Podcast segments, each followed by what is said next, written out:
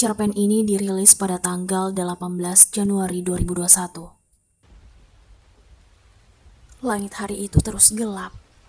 Hujan tidak pernah berhenti sedari subuh. Memang sesekali reda, namun tidak pernah benar-benar berhenti. Mulan bersama adiknya berjalan dari rumah indikosnya ke salah satu toko grosir yang ada di depan kampus 2 UIN Alauddin. Mulan tinggal di salah satu kosan yang ada di belakang kampus. Di sana berjejer rumah kosan.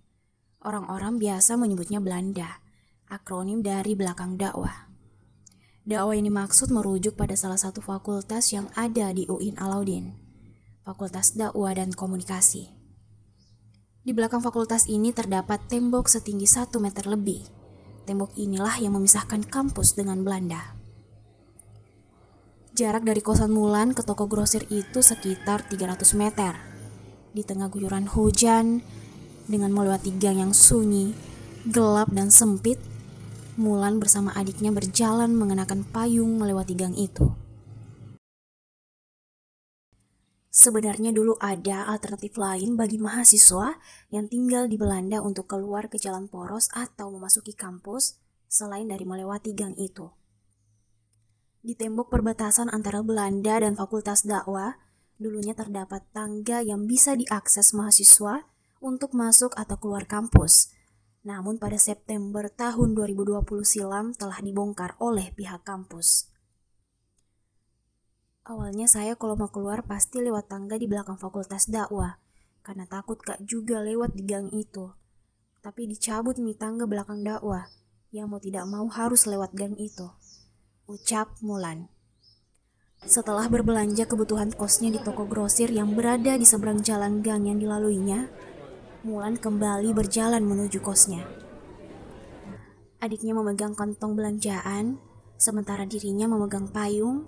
Mereka mengobrol dengan santai melalui gang selebar tidak lebih dari 2 meter itu. Hujan yang turun sedari subuh menghasilkan genangan di beberapa titik gang yang dilalui Mulan. Dari arah berlawanan, seorang pengendara melintas di depannya dengan pelan. Positif thinking, Kak karena ada genangan air di sampingku. Saya kira dia pelan karena mungkin takut kalau kencang nekena kak itu genangan air. Pikir Mulan. Namun hari itu, Minggu 17 Januari 2021, sekitar pukul 14.37, tidak disangka menjadi hari yang buruk bagi Mulan. Seorang pengendara sepeda motor yang melintas dengan pelan di depannya, ternyata tidak hanya pelan karena adanya genangan air tapi juga memegang payudara Mulan. Mulan yang pada saat itu berjalan dengan payung di tangannya, tiba-tiba shock, diam, dan mematung. Mulan mengalami tonic immobility atau kelumpuhan sementara. Sekian detik, Mulan tersadar dan berteriak. Lalu dengan badannya masih kaku, dia memalingkan pandangannya pada pelaku yang telah melintas dan berada di belakangnya dengan kondisi masih shock, di tengah hujan yang lebat, tidak ada yang bisa dikenali Mulan secara spesifik dari pelaku. Selain sepeda motor bermerek Honda Beat, mengenakan masker, helm hitam, dan jas hujan hitam. Dari titik kejadian itu menuju kamar kosnya, Mulan berjalan sambil berteriak. Namun dirinya enggan untuk menceritakan kejadian itu secara detail pada adiknya yang diketahui adiknya, Mulan hanya terserempet motor dan kudungnya tersangkut di setir motor itu. Alasanku ke adikku bukan itu kuna pegang, bohong kak supaya tidak takut ki. Tutur Mulan. Mulan mengaku tidak akan pernah menceritakan kejadian itu pada kerabatnya, terlebih pada orang tuanya. Dirinya takut apabila orang tuanya mengetahui kejadian yang menimpa dirinya, tidak mau kak kalau kepikiran ke orang tuaku, kata Mulan.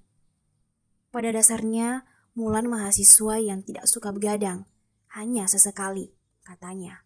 Itu pun untuk mengerjakan tugas kuliah. Namun pada malam pasca kejadian itu, Mulan mengaku susah untuk tidur dan terpaksa begadang.